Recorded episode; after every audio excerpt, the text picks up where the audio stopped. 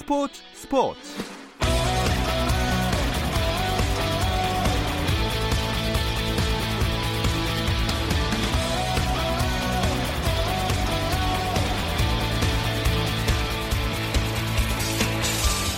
스포츠가 있는 저녁 어떠신가요? 아나운서 김종현입니다. 오늘 하루 스포츠계를 돌아보는 스포츠 타임라인으로 김종현의 스포츠 스포츠 출발합니다.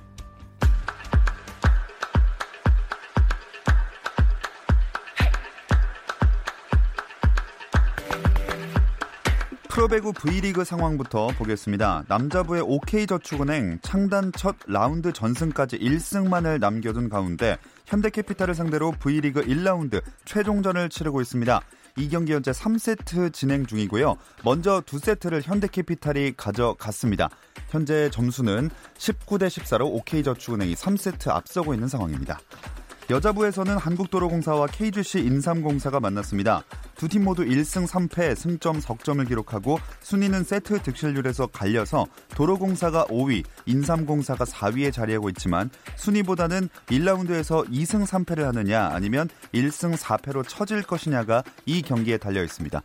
이 경기도 3세트 진행 중이고요. 한국도로공사가 두 세트를 먼저 가져갔습니다. 그리고 현재 3세트의 점수는 KGC 인삼공사 18점, 한국도로공사가 17점입니다.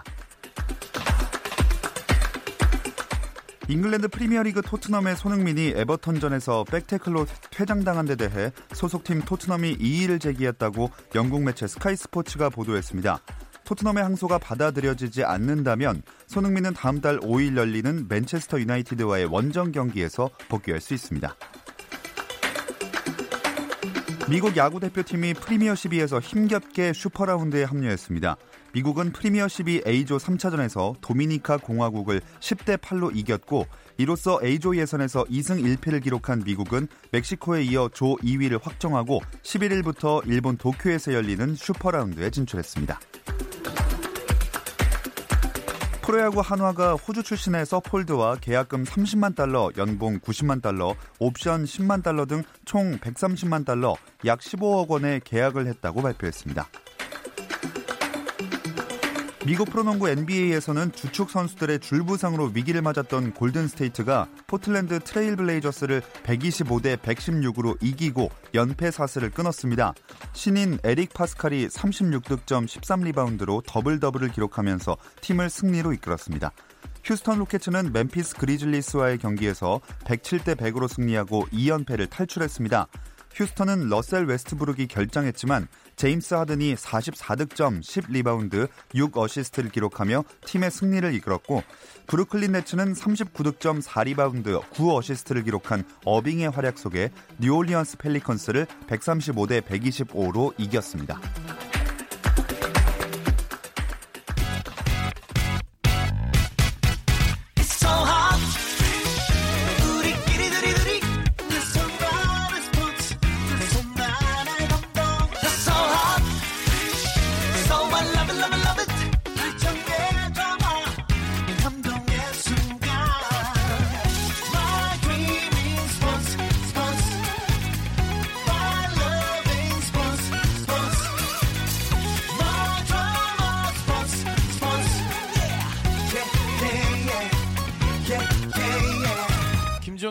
스포츠 스포츠.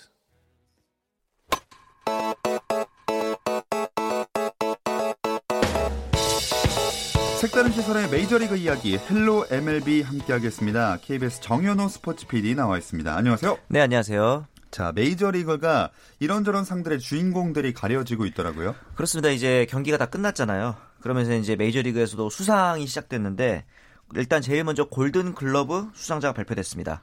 주요 선수들이 이제 있는데 그 중에 가장 눈에 띄는 선수는 역시 콜로라도의 놀란 아레나도 선수입니다. 네. 무려 7년 연속 골든 글러브를 수상했는데 참고로 이 메이저리그의 골든 글러브는 우리나라와 다르게 수비만 봅니다. 어. 그러다 보니까 이제 약간 타격 성적이 떨어지는 선수들도 수상을 하게 되는데 그 이제 투수 부문에서도 이제 가장 좋은 투수가 아니라 수비가 가장 좋은 투수를 뽑는 거거든요. 진짜 글러브 쓰는 사람들만 받는 그렇죠. 상이네요. 골든 네. 배트 이런 거 없, 예, 예. 으니까 예. 그래서 이제 애리조나 그 이번에 그 워싱턴과의 플레이오프에서 월드 시리즈에서 가장 호수비를 보여줬던 음. 7차전 선발이었죠. 잭 그레이키 선수가 이제 투수 골든 글러브로 선정됐는데 원래 유격수 출신이거든요. 네. 그런 만큼 이제 투수 수비 부분에서 좋은 평가를 받았는데 참고로 우리나라 프로야구도 이 1982년 원년에는 투수 골든글러브를 줄 때 수비만 봤어요. 어. 그래서 당시 초대 수상자가 오비베어스의 황태환 선수라고 아마 거의 모르실 거예요 대부분의 예. 야구 팬들도 그 정도로 이제 수비만 봤던 경력이 있습니다. 어, 그리고 이제 최지만의 팀 동료인 탬파베이의 키어마이어 선수가 중견수 골든글러브를 탔고 이 선수도 몇 년 연속 수상을 할 정도로 중견수 음. 수비에선 탑이거든요. 그리고 이제 류현진 선수의 팀 동료인 류현진 도우미 벨린저 선수가 우익수 부분에서 골든글러브를 탔습니다. 역시 어, 좋은 송구로 네. 어, 류현진 선수를 많이 도와줬던 그런 경험이 그렇죠. 빛을 발한 것 같아요. 그리고 류현진 선수도 오늘 미국 야구 기자협회가 발표한 메이저리그 내셔널리그 사이 영상 최종 후보 3인의 이름을 올렸습니다. 그렇습니다. 이제 MLB.com 홈페이지에 공식 발표가 됐는데요. 제이크 디그롬 그리고 맥스 슈어저 선수와 함께 내셔널리그 사이 영상 후보 최종 3인으로 공식 발표가 됐어요. 이 사이 영상 투표 같은 경우는 전미 야구 기자협회 이 기자협회 소속인 기자 30명에 의해서 최- 음, 진행이 되는데 사실 미국에도 기자 엄청 많잖아요. 예. 이 30명을 어떻게 뽑느냐 무작입니다 거의. 어, 아, 랜덤. 그래서, 예, 네. 그래서 본인이 뽑힐지 안 뽑힐지를 이제 철저하게 투표, 어, 소위 말 추첨에 의해서 진행을 하기 예. 때문에 만약에 이제 이 30명의 투표에 의해서 류현진 선수가 표를 받게 된다면 이제 아마도 아시아 최초의 득표로 이제 선정이 되겠죠. 음. 근데 최종 후보에 들었다는 게 최소한 득표에 성공했다라는 뜻 아닌가요? 그렇습니다. 이제 최소한 득표에 실패하게 된다면은 후보 명단 자체도 오르지 못하거든요. 여기서 말하는 최소한의 득표는 최소한 한 네. 표라도 받아야 한다는 얘기인데 사실 2000년도에 박찬원 선수 그리고 2001, 2002년도에 김병현 선수가 굉장히 메이저리그에서 좋은 활약을 선보였잖아요. 근데 그 당시에는 그렇게 잘 던졌음에도 한 표도 받지를 못했었거든요. 네. 그런데 이제 류현진 선수가 이번에 최고 최종 3인에 선정이 되면서 어, 사이 영상 득표에 성공한 최초의 한국인 선수가 된 거예요. 음. 참고로 이제 아시아 선수가 득표했던 사례를 좀 찾아봤는데 1995년까지 올라갑니다. 95, 96년에 노모 히데오. 그리고 이제 2006년에 대만 국적의 왕첸밍, 음. 2008년에는 마스자카, 2012년, 13년에는 다르비슈. 이 2013년에 굉장히 일본 선수들이 잘했던 애거든요. 네. 그래서 우에하라 코지 그리고 이와쿠마 선수까지 이제 득표를 했고 가장 최근으로 넘어와서는 2016년에 뉴욕 양키 소속으로 다나카 선수가 음. 어, 이제 득표를 했거든요. 근데 이제 이 선수들이 모두 득표는 했는데 1위 표를 받은 적이 없어요. 아, 이거는 또 1위 표랑은 다른 얘기군요. 그렇죠. 1위 표의 경우에 이제 가장 가산점이 높은 득표인데 2013년도에 다르비시 선수가 93점까지 받았는데 이게 전부 다 2위 표, 3위 표를 얻은 점수라서 음. 1위 표를 과연 받을 수 있을 것이냐 이게 좀 관심이거든요.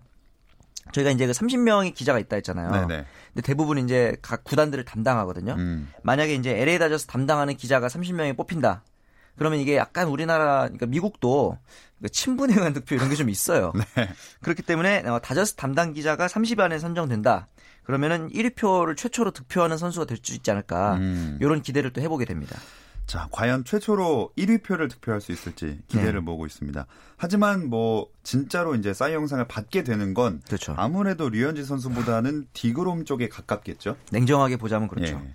왜냐하면 이제 류현진 선수가 가장 경쟁력 있는 부분이 평균 자책인데 이 평균 자책이 후반기에 들어서 류현진 선수가 많이 부진하면서 디그롬 선수와 큰 차이를 보이지 못했거든요. 그러다 보니까 이닝 소화, 탈삼진 이런 부분에 있어서 디그롬 선수의 어, 수상 가능성이 매우 높은데 한쪽에서는 그런 얘기도 나와요. 이대로 성적만 보면 류현진 선수가 2위인데 이번 또 포스트 시즌 월드 시리즈까지 오면서 슈어저 선수의 활약이 굉장히 돋보이지 않았습니까? 네. 팀을 우승으로 이끌었고요. 그러다 보니까 슈어저한테 어, 2위표마저 역전당하는 게 아니냐. 이런 얘기가 있어요. 그러나 그럴 일은 절대로 없습니다.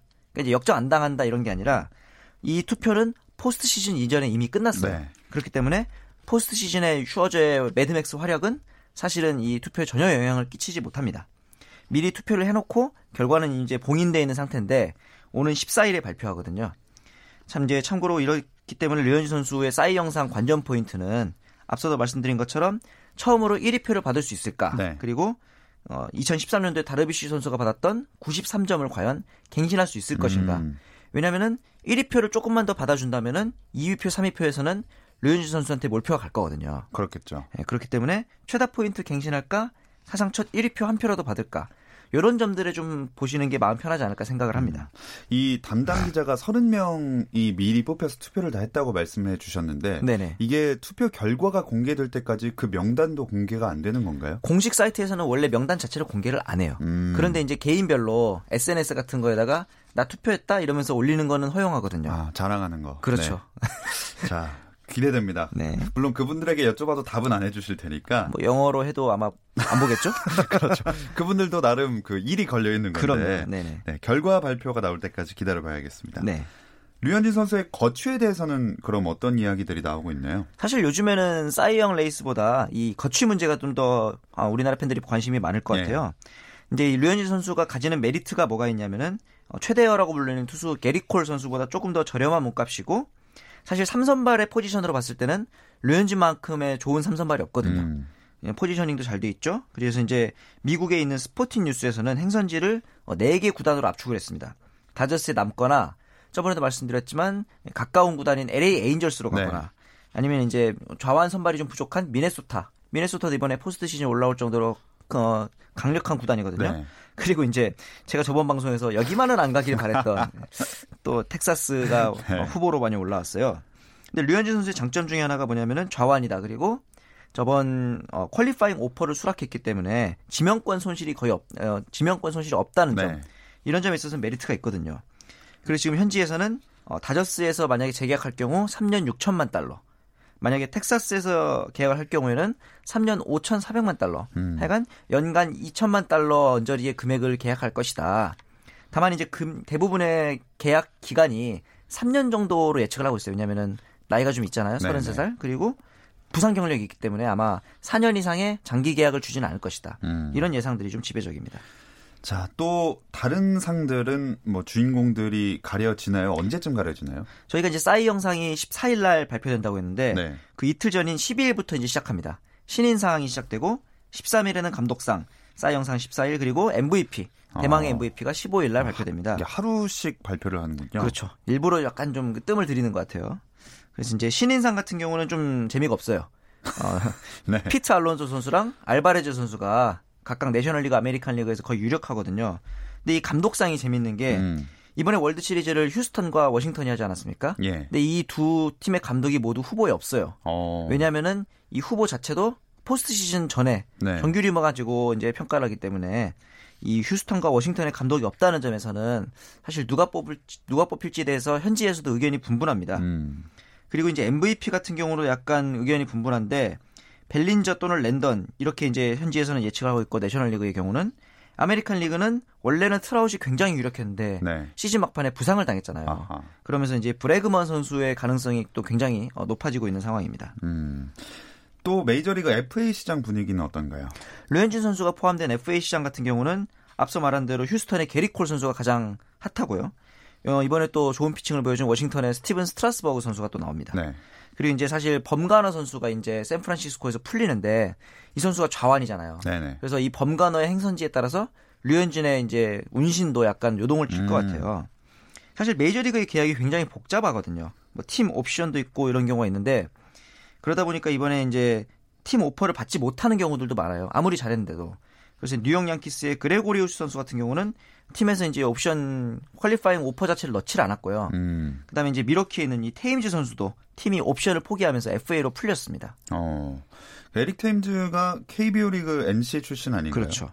그런데 이제 이번에 밀워키에서 어, 이번 2020년에는 750만 달러의 금액으로 테임즈 선수랑 계약을 할 수 있었거든요. 네네. 그런데 이 권리를 포기했어요. 그러면서 buyout이라고 하는데 이 100만 달러의 금액을 지급하면서 테임즈 선수랑 결별을 택한 겁니다. 어. 이제 돈을 주고서 buy하면서 out한다. 어, 이런 이야기인데 사실 이렇다고 해서 테임즈 선수가 밀워키를 아예 떠나야만 하냐면 그게 아니에요. 그러니까 이제 750만 달러를 주고 2020년에 쓰는 거는 너무 비싸다. 아. 그런 생각을 했기 때문에 사실 이제 일단 buyout을 지급하고 그다음에 이제 750만 달러보다 좀 더 낮은 연봉을 주면서 재계약이 가능합니다. 음. 이 가장 최근의 사례가 또 우리가 잘 아는 사례가 있거든요. 올해 강정호 선수가 피츠버그에서 buyout 된 다음에 네. 다시 재계약을 했거든요. 아. 더 낮은 금액으로. 그렇기 때문에 아마 테임즈 선수가 이번에 밀워키에서 보여준 활약이 나쁘지 않아요.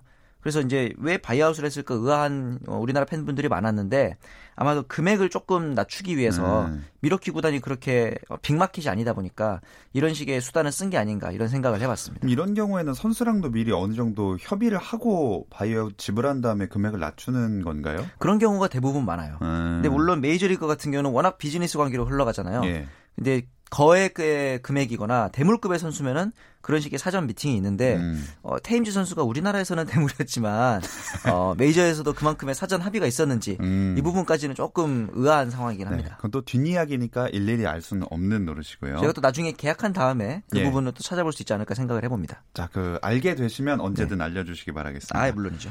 자, 메이저리그 이야기 여기까지 나누겠습니다. Hello MLB KBS 정현호 스포츠 PD였습니다. 고맙습니다. 네, 감사합니다.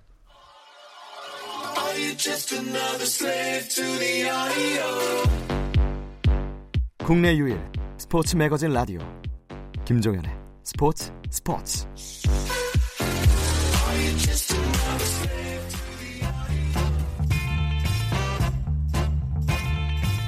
김지한의 잡스. 호쾌하게 꽂는 덩크슛, 시원하게 가르는 3점슛. 평균 득점은 줄었는데 관중이 늘어났다는 2019-2020 시즌 프로농구. 코트에 무슨 일이 벌어졌을까요? 김지한의 잡스가 정리해드립니다.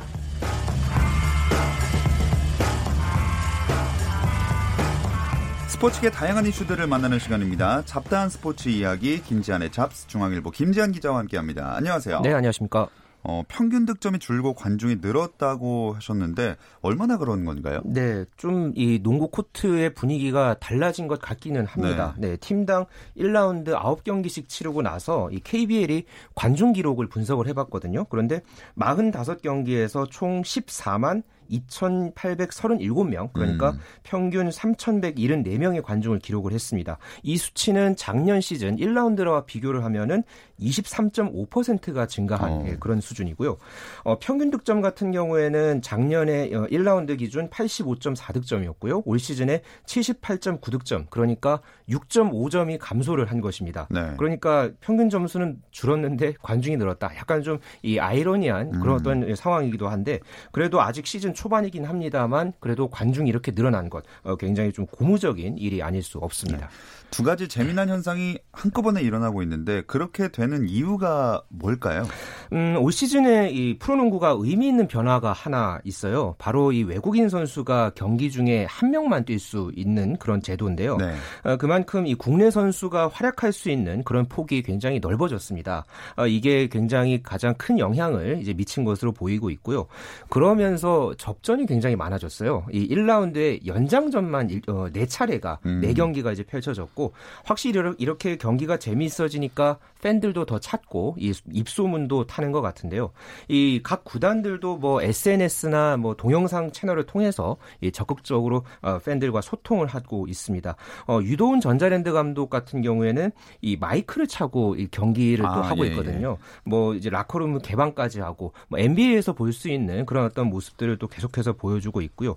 뭐 시즌 전에 이게 상당히 주목을 받았죠. 이 KBS 2에서 했던 예능 프로그램 이 사장님 기는 당나귀 기에 나 섰던 네. 이 현주엽 LG 감독. 아, 정말 이 현주엽 감독과 스태프들의 이 먹방 뭐이 음. 그걸 보면 참 절대 일반 팬들은 못 따라하는 네. 그런 어떤 모습이었는데 이렇게 농구계가 전체적으로 이 스스로 변화하는 그런 모습들이 이 음. 팬들의 시선을 끄는 요소로 작용을 하고 있습니다.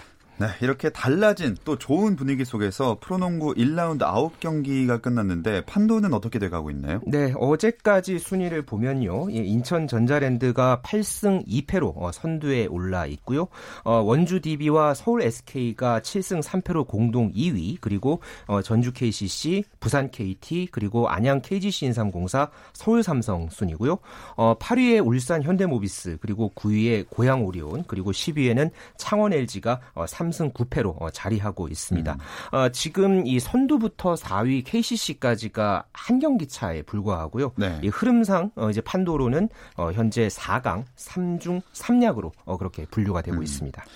어, 전자랜드가 지난해 챔피언 결정전 준우승 팀인데 현재 선두권 1위를 달리고 있네요. 네, 이 전자랜드 하면은 오랫동안 이 유도훈 감독이 팀을 이끌면서 조직적인 농구를 하는 팀, 뭐 투혼의 팀으로 잘 알려져 있죠. 네. 어, 지난 시즌에 또 이 준우승을 차지했을 때 이 팀의 주축으로 활약했던 이 정효곤 선수가 지금 군복무를 위해서 빠져 있어요. 음. 대신에 이 자리에 이 과거의 식스맨이었던 김낙현 선수가 또 팀 주전으로 떠올랐거든요. 이 유도훈 감독은 꼭 그 한 시즌에 키울 선수를 이 국가대표 보내기 프로젝트라고 해가지고 이 믿고 키우는 그런 스타일이 있는데 올 시즌에는 이 김낙현 선수가 주목을 받고 있습니다. 여기에다가 리그 최고의 가드죠. 이 박찬희 선수 여기에 또 어, 외국인 선수 셰넌 쇼터와 어떤 호흡도 굉장히 잘 맞고 있고 어, 전체적으로 이 각 팀들마다 캐릭터가 있는 그런 올 시즌 초반을 보여주고 있습니다. 어, DB 같은 경우에는 이 올 시즌에 새롭게 가세한 김종규 선수 때문에 이 높이를 앞세운 농구를 하고 있다. 그리고 SK는 김선형을 앞세운 스피드 농구, 그리고 KCC는 어, 이정현과 송교창을 앞세운 이 국내 자원들의 힘이 어, 굉장히 돋보이고 있는데요. 어, 이렇게 캐릭터가 강한 이 다양한 색깔들이 또 이렇게 성적과도 어, 연관이 어, 이어지고 있습니다. 그런데 어, 작년에 우승팀인 울산 현대모비스는 지금 굉장히 주춤하고 있는 것 같아요. 원래는 DB랑 우승 후보로 꼽혔던 팀 아닙니까? 네, 어, 좀 올 시즌에 이 초반에 이 현대모비스가 좀 지난 시즌 같지 않은 그런 분위기인데요. 어, 뭐 늘 이 울산 현대모비스가 개막할 때마다 뭐 어차피 우승은 현대모비스다. 네. 뭐 이런 말을 듣고 유재학 감독이 올 시즌 목표는 6강이다. 뭐 이런 얘기하면은 꼭 엄살 피우는 거 아니냐. 뭐 이런 말을 많이 하는데 일단 올 시즌 초반에는 이 현대모비스가 롤러코스터를 타고 있습니다. 네. 예, 3연패를 개막 3연패를 했다가 어, 3연승을 달렸다가 또 최근에 4연패 중이에요. 음. 그래서 지금 현재 3승 7패를 기록을 하고 있고요. 어, 이대성 선수가 중간에 좀 부상을 한번 좀 길게 당했고 또 전체적으로 이 주전 선수들의 연령층이 높습니다. 뭐 라거나라든가 함지훈, 양동근 선수 모두 30대 중반 후반을 이제 달리고 있고 아직 그 센터 이종현 선수가 부상 재활 중인 그런 상황이기 때문에 어, 유재학 감독이 어, 어떻게든 묘수를 찾기는 하겠지만 좀 예년과는 분위기가 조금 달라져 음. 보이는 건 사실입니다. 어, 초반에 말씀하셨던 이번 시즌부터 적용된 외국인 선수 쿼터별 한 명 출전 이 규정이 적용이 됐는데 이 규정이 가져온 변화들에 대해서 자세히 설명을 해주시겠어요? 네, 이 외국인 선수 규정 뭐 매 시즌에 이 프로농구의 화두로 떠오르기도 했고 올 시즌에 또 아까 말씀드렸듯이 쿼터별 한 명만 이 출전할 수 있는 식으로 이렇게 제도가 바뀌었는데요. 어, 이렇게 되면서 그래도 국내 선수들의 경쟁력이 올라가게 된 건 분명히 긍정적인 효과로 보고 있습니다. 작년 이 시즌 어, 작년 때 같은 경우에는 이 득점 톱 15위에 든 국내파 선수가 KCC의 이정현 선수 한 명뿐이었거든요. 네. 그런데 올 시즌의 이 득점 순위를 보면 KT의 허훈 선수가 17.6 득점으로 8위에 음. 올라 있고요. 김종규, 송교창, 김선영, 이정현, 오세근까지 총 6명이나 이톱 어, 15에 어, 포진을 해 있습니다. 또 이 리바운드 같은 경우에도 6명이나 현재 어, 15위 안에 이렇게 포진을 하고 있는데 전체적으로 이 국내 선수들의 어떤 득점이라든가 뭐 리바운드, 어시스트 이런 비중이 작년 시즌에 비해서 더 올라간 게 지금 사실입니다. 네. 이게 또 수치로도 이제 나타나 있고요. 어, 이렇게 국내 선수의 활약이 이 승패에 미치는 영향이 많이 커졌다. 이런 것을 의미를 하고 그만큼 변화가 큰 새 시즌을 맞이하고 있다. 이렇게 분석해 볼 수 있겠습니다. 사실 근데 그래도 외국인 선수의 영향이 큰 것만은 분명하겠죠. 네, 예, 아무래도 이각 팀의 핵심 전력은 역시나 좋은 외국인 선수를 데리고 있느냐 마느냐 어, 그런 어떤 부분인데요. 공교롭게 지금 이 하위권에 있는 팀들이 외국인 선수를 연이어 교체를 했습니다. 어, 창원 LG는 이 성적 부진으로 이 버논 맥클리는 일찌감치 퇴출을 시키고 어, 마이크 해리스를 대체 선수로 영입을 했거든요. 그런데 이 해리스가 첫 경기였던 원주 DB와의 경기에서 41점을 넣었어요. 어. 아주 눈에 띄는 그런 활약을 펼치면서 LG가 반등할 수 있는 그런 계기를 열었다 이런 평가가 있고요. 고양 오리온 같은 경우에는 이 부상과 성적 부진으로 이 외국인을 벌써 두 명이나 교체를 했고 어, 현대모비스 같은 경우에는 지금 라거나 선수가 이 외국인 자원으로 분류가 돼서 이제 어, 시즌을 치르고 있기 때문에 다른 두 외국인 선수 어, 윌리엄스와 클라크의 출전 비중을 늘리기가 쉽지 않은 예, 그런 상황입니다. 음. 이렇게 이 외국인 선수 관리에 각 팀들의 희비가 분명하게 예, 갈리고 있습니다. 자, 프로농구 오늘도 경기가 있었는데 조금 전에 종료가 됐네요. 네, 그렇습니다. 이 서울 삼성과 서울 SK의 어, 이른바 서울 연고로 된 S더비가 어, 조금 전에 막 잠시 실내체육관에서 끝났습니다. 어, 지난달 첫 대결에서는 어, 서울 SK가 어, 서울 삼성에게 74대 58 대승을 거뒀거든요. 네.